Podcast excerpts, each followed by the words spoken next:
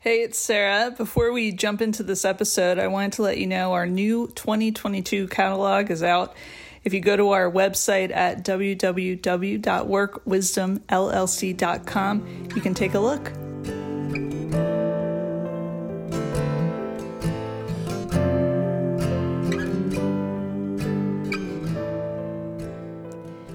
2017, Work Wisdom got our first real office on the second floor of a 100 year old skyscraper on the square of our little city. We knew that we wanted to continue growing into our identity as a learning organization with contemplative practices and unique connections with our clients. Within the first week, we had converted a wide windowsill into a cozy urban sit spot using a repurposed dog bed and a fake fur rug. It became a place of reading, writing, staring at the snow, and into the historic farmer's market next door. We soon placed a round glass table beside a full bank of bookshelves, with fresh flowers always on the table each week and it worked beautifully to spread out piles of books while Sarah and I would write articles. We used dry erase markers on the glass table to sketch out new ideas. The seating in each of the three coaching offices was meticulously intended to foster focused connection with the clients. The chairs and the couches were velvet, the pillows were shag fur, and the furniture was placed close enough together but but so that there were no direct sight lines into the eyes of the coach.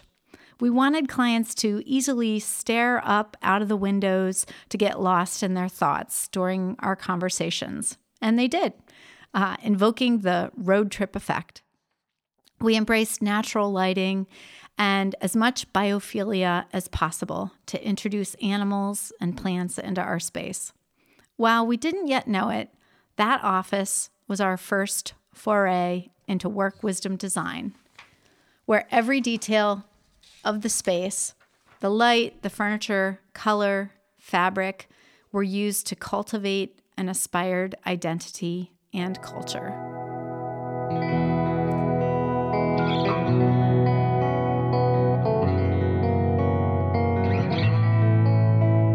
Welcome to The Behaviorist with Work Wisdom, where we help you adopt high performance mindsets, behaviors, communication, and culture. I'm your host, Kedren Crosby. Our intention for the Behaviorist podcast is to share accessible, concrete practices that you can weave into your whole life to begin a shift toward joy and meaningful achievement. Today, we're sharing ideas about intentionally using design to create the best future for your teams and your company. I feel lucky every single day to have the opportunity to work with the creative genius, Christy Slothower. Today, Christy and I are going to share a bit of the philosophy and the practices of work wisdom design and think about how you too might begin approaching your space as a resource for connection, for fuel, and for strategy when we so desperately need all of it. While our ideas are somewhat innovative, they're also as ancient as cave drawings. Christy, we know that the patron saint of work wisdom, Peter Drucker, said that the best way to predict the future is to create it. And we also know that the brilliant modernist architect, Mies van der Rohe, famously said that God is in the details. So, how do you feel about mixing these two quotes together and thinking about how we use the details to create the best future. When it comes to work wisdom design, what are you thinking about when you think about how to use the details to create the best future? What are you thinking? Well, I'm thinking that I will add one more quote to those yes. two quotes. The quote that comes to mind is the best way to make your dreams come true is to wake up. Mm. And when I think about waking up, I think about noticing God in all of those details around and then seeing everything as shiftable and tangible and an agent of making that predictable future and mm. creating the future that you want. Mm-hmm. So, waking up, and that's an Anna Wintour mm-hmm. quote. Is that true? So, when we wake up, we can start to see um, what could be mm-hmm. and and then we can start to put more um, energy or attention on that which will help us get to that dream to manifest that mm-hmm. dream even through details yeah i love the example you gave in the initial story mm-hmm. about the mm-hmm. last office building of identifying that window seat and then using the detail of the repurposed dog bed mm-hmm. in the mm-hmm. seat that was simply waking up to who work wisdom was mm-hmm. and then the details that would enable the people in the space to live into that yeah, it didn't take yeah. much. No. It was probably $20 altogether. Yeah. but it required knowing who we were mm-hmm. and who we wanted to be, and then noticing, mm-hmm. wow, there's a wide window right there. Yeah. And it could be very cool. Okay. So that's really what we're thinking about. So you and I think about sort of the philosophy of work wisdom design and how we help clients use design. Um, I, I like to think a little bit about some of our methods. And so, in some ways, it's very different than maybe what an interior decorator would do because we're starting with the aspired identity of the organization. So, we think a lot about culture. So, whether it's the integrated culture framework, the work of Boris Groysberg, or the work of Kim Cameron and Bob Quinn, um, thinking about the competing values framework, or if we're thinking about archetypes, these are all ways that we can begin by understanding who that organization wants to be. They want to be, say, a learning culture, they want to be a collaborative culture. They uh, have an archetype in mind. They want to be the guardian.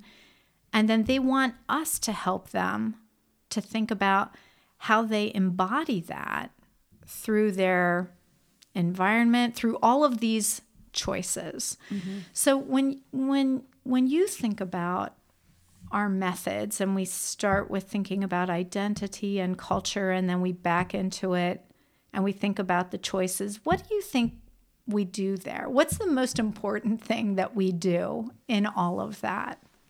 Yeah.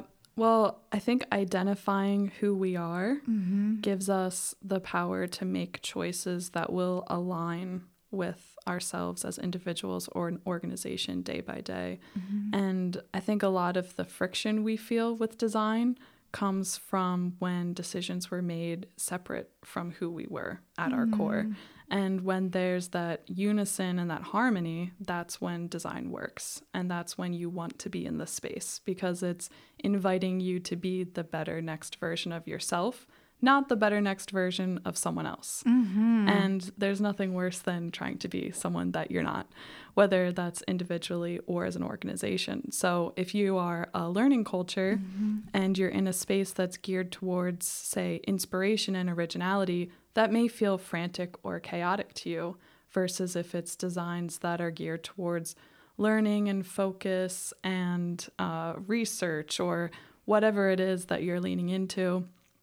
Yeah, design is just a series of choices that are leading you towards who you are, but elevating it to that next level. Yeah, I love the way that you talk about that, that they're informed, intentional choices. Mm-hmm. Um, we've said you're going to buy the stapler buy the stapler that's going to in fact elevate you mm-hmm. um, and, and, really allow you to become this more robust version of yourselves and we can we can think about this in so many ways you know um, to the example of our first office in the grace building or if you think about our office at urban place now you know it really can be a choice of what kind of fabric mm-hmm. um, what kind of color, what kind of lighting, uh, what kind of doors, what kind of glass, all of those millions and millions of details can help us really embody the type of culture we want to be. And and it's not just for our employees, but also for our customers that mm-hmm. are coming into our space. Yeah, absolutely. You know, I love the example you gave of making a choice of where to put the seating in the coaching rooms so that it's giving the clients the opportunity to get lost in their thoughts. Or we were even talking before we turned the mics on about the pillows that are on those couches that mm-hmm. are a sensory experience, something that the client can be physically holding on to during a meeting. Mm-hmm. Um, but all of those choices are, well, they're simply choices. Mm-hmm. You know, mm-hmm they aren't rocket science, but it is waking up to the fact of okay, if a client is in this space, what might they want to do with their eyes, with their hands, and putting yourself in their shoes to make those decisions. Yeah, it makes it so magical for the clients. Mm-hmm. I think the employees get it, but when the clients come in and to an organization that is intentionally designed um, to embody the archetype or the culture of an organization, they can't put their finger on it. They mm-hmm. they're always like, why is it? Why does it feel so great in here? Mm-hmm. Um, but it, it's the culmination of hundreds of micro decisions that um, have been intentional. So when you think about work wisdom design, why do you think it's wise to be intentional about these many, many decisions um, to shape the micro and the macro behaviors of a team. Why do you feel like it's wise?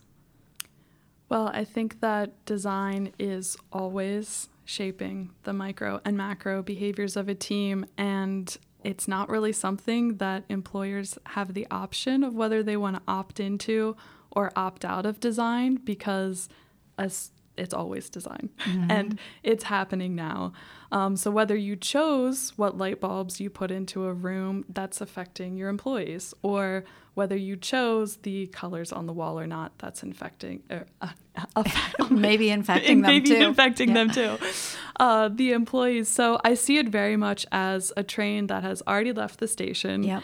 and it's a matter of where we lay the tracks so I think that it's wise to um, get involved because it's already happening. Yeah.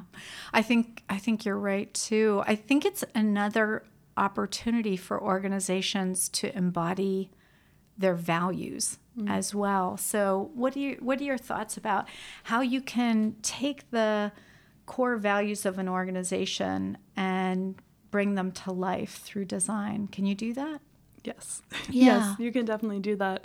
Um, I think that it starts, it can start at any level that mm-hmm. you want it to, but it could be as simple as filling the space with items that are locally made. Mm-hmm. Or maybe it's shifting the layout of a space to promote environmentally f- friendly behaviors, mm-hmm. you know, mm-hmm. making the recycling bin prominent and beautiful. Or, mm-hmm. you know, um, so yeah, there's many ways to approach how you are going to live out your values through design. Um, but once again, it goes back to identifying them, making sure that they feel true. Yeah. And then keeping them at the forefront of every decision yeah. through the design process. By the way, I just saw the new um, all genders bathroom sign that we have here at Work Wisdom. yes. Amazing. I can't wait to uh, see that hung. Yeah. yeah. That was a really fun uh, design choice mm-hmm. because that came from a conversation we had about like we'd like to be even more explicit about this. Mm-hmm. You know, mm-hmm. we don't want it to just be two pictures. Mm-hmm. We want it to say all gender. And then we got to live into the value of getting it handmade from, you know, renewable resources. And it was also really inexpensive. And it was just fun to see this is people, planet, profit positive and it didn't take that much time. I mean, with the internet, you can go a lot of places really fast, but hooray yeah. for the internet. Yeah. It's going to be big. We love it. Okay, well that that's that's a really concrete mm-hmm. example. Mm-hmm. Um, fantastic. So, would you like to explain to our listeners in a nutshell sort of how we take them through work wisdom design, just broad brush strokes anyhow? Mhm. Yeah, the super broad brushstrokes are that we go through a discovery process where we identify the culture, identity, values, archetype, um, and get really comfortable with that. And the whole process is very much a co creation because after the work wisdom design process is wrapped up, so to speak, mm-hmm. then it's the employees that are living into that day by day. So it's creating this understood language and identity that they can carry out on their own then. Um, so after the discovery process of the organization or individual, mm-hmm. then we do a discovery process of the space itself and look at what's unique to this space, what are the resources available, and then the design comes from overlapping the 2 mm-hmm. And that's where it gets really fun. Yeah. yeah. Yeah, the noticing. Mm-hmm. Yeah. yeah. What are those opportunities mm-hmm. to shine the light on? Yeah. Put a dog bed on. Love it. Okay, wonderful. Well, I know uh, a lot of a lot of business leaders are thinking about their office spaces right now and what to do with them.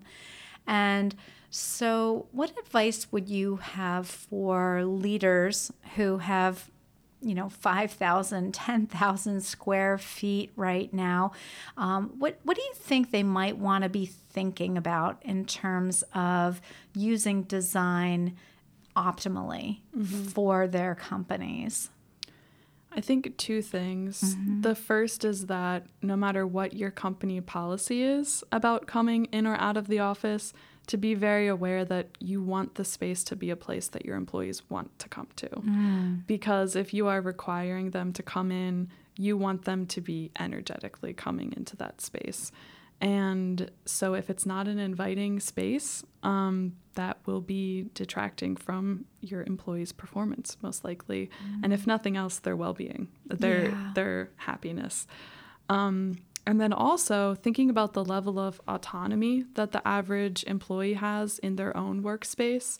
And is that same level of choice, or at least an aspired same level of choice, in the workspace. Something as simple as lighting. Mm-hmm. Do they only have access to one light switch in their office, or do they have access to maybe a lamp or a mixture of task and ambient lighting, or even natural lighting? Um, and just maybe walking through the space with a different lens of do my employees have choice in this mm-hmm. space about almost creating micro designs for themselves because throughout the day, you might require different types of lighting. You might need to wake up in the morning with stronger lighting, and you might need to lower it down in the afternoon mm-hmm. if you've mm-hmm. been on calls for a while. So, how are we providing employees with the choices? Yeah, I, I've I've been thinking a lot about how do we create our offices um, to be almost magnetic to draw mm-hmm. people in. Um, we have these beautiful flowers that are delivered every week at Work Wisdom from um, Petals with Style.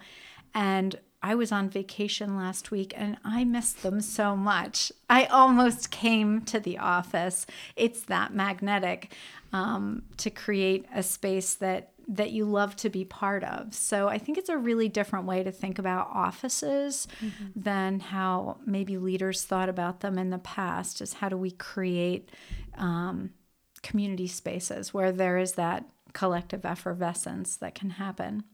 Is there one design detail that you particularly love to think about?